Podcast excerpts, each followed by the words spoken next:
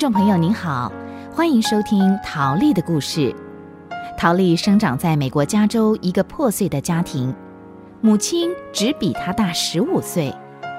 由于陶丽长得不如妹妹，从小就得不到母爱，母亲甚至禁止陶丽叫她妈妈，只准叫她罗拉。罗拉是陶丽母亲的名字。像这样的母亲，世界上还真少有呢。陶丽六岁的时候，就和妹妹被母亲送进了孤儿院，在那里一待就是七年。在那七年的岁月里，陶丽仍然得不到爱，保姆也不喜欢她，加上后来她的个性变得孤僻倔强，因此在孤儿院也吃了不少苦头。那位叫葛伯瑞的保姆个性急躁。而且给孤儿院的院童一个很不正确的观念，认为上帝是一位严厉的神，动不动就会处罚人，叫人生病。因此，当时的陶丽始终都认定自己早已经被上帝摒弃，就好像被母亲、被保姆所摒弃一样。在孤儿院那段日子，陶丽唯一快乐的，就是看书和画画。那是他小小心灵世界里的两个寄托。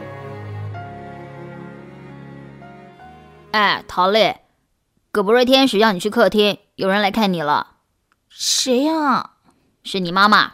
妈妈，我妈妈，我妈妈来了。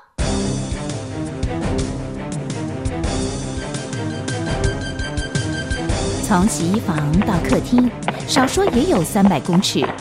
陶丽一路跑，又一路叫。这一刻，儿时的阴影全消失了。他一心只想看到妈妈。虽然以前他未曾尝过母爱的滋味儿，但是母亲毕竟是他世上的亲人。尤其在孤儿院这么多年，日夜盼的就是母亲能够来看看她们姐妹俩。如今这个心愿达成了，他怎能不兴奋呢？老远。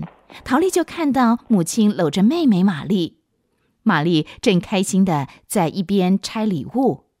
陶丽兴奋的想：等一下，妈妈一定也会给她一包礼物呢。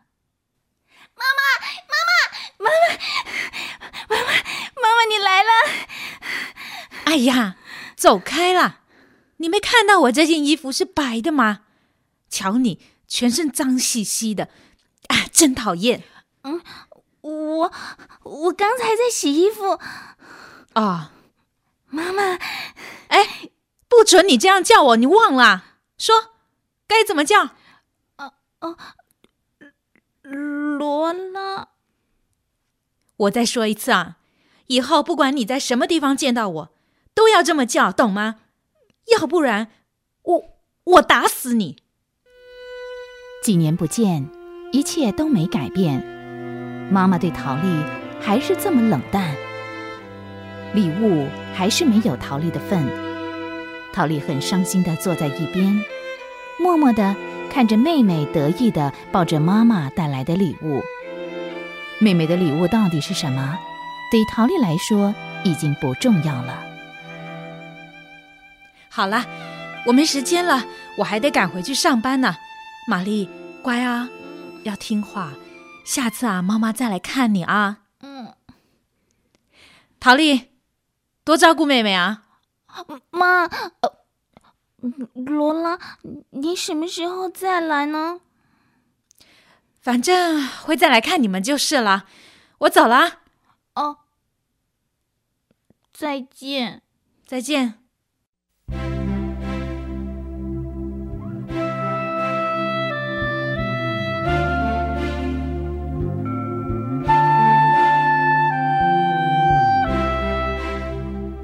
一年后，母亲真的又出现了。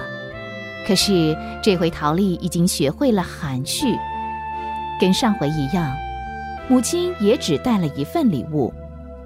不过，母亲的来访至少可以让陶丽在同伴当中稍稍的抬起头来，可以让大家知道她还有个妈妈，妈妈并没有忘记她。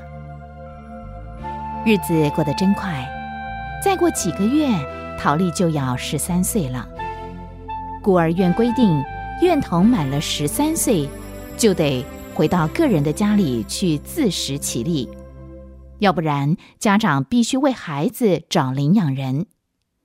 十三岁的陶丽想到自己以后所要面临的前途，内心茫然恐惧。这一天，孤儿院来了一大群的年轻人。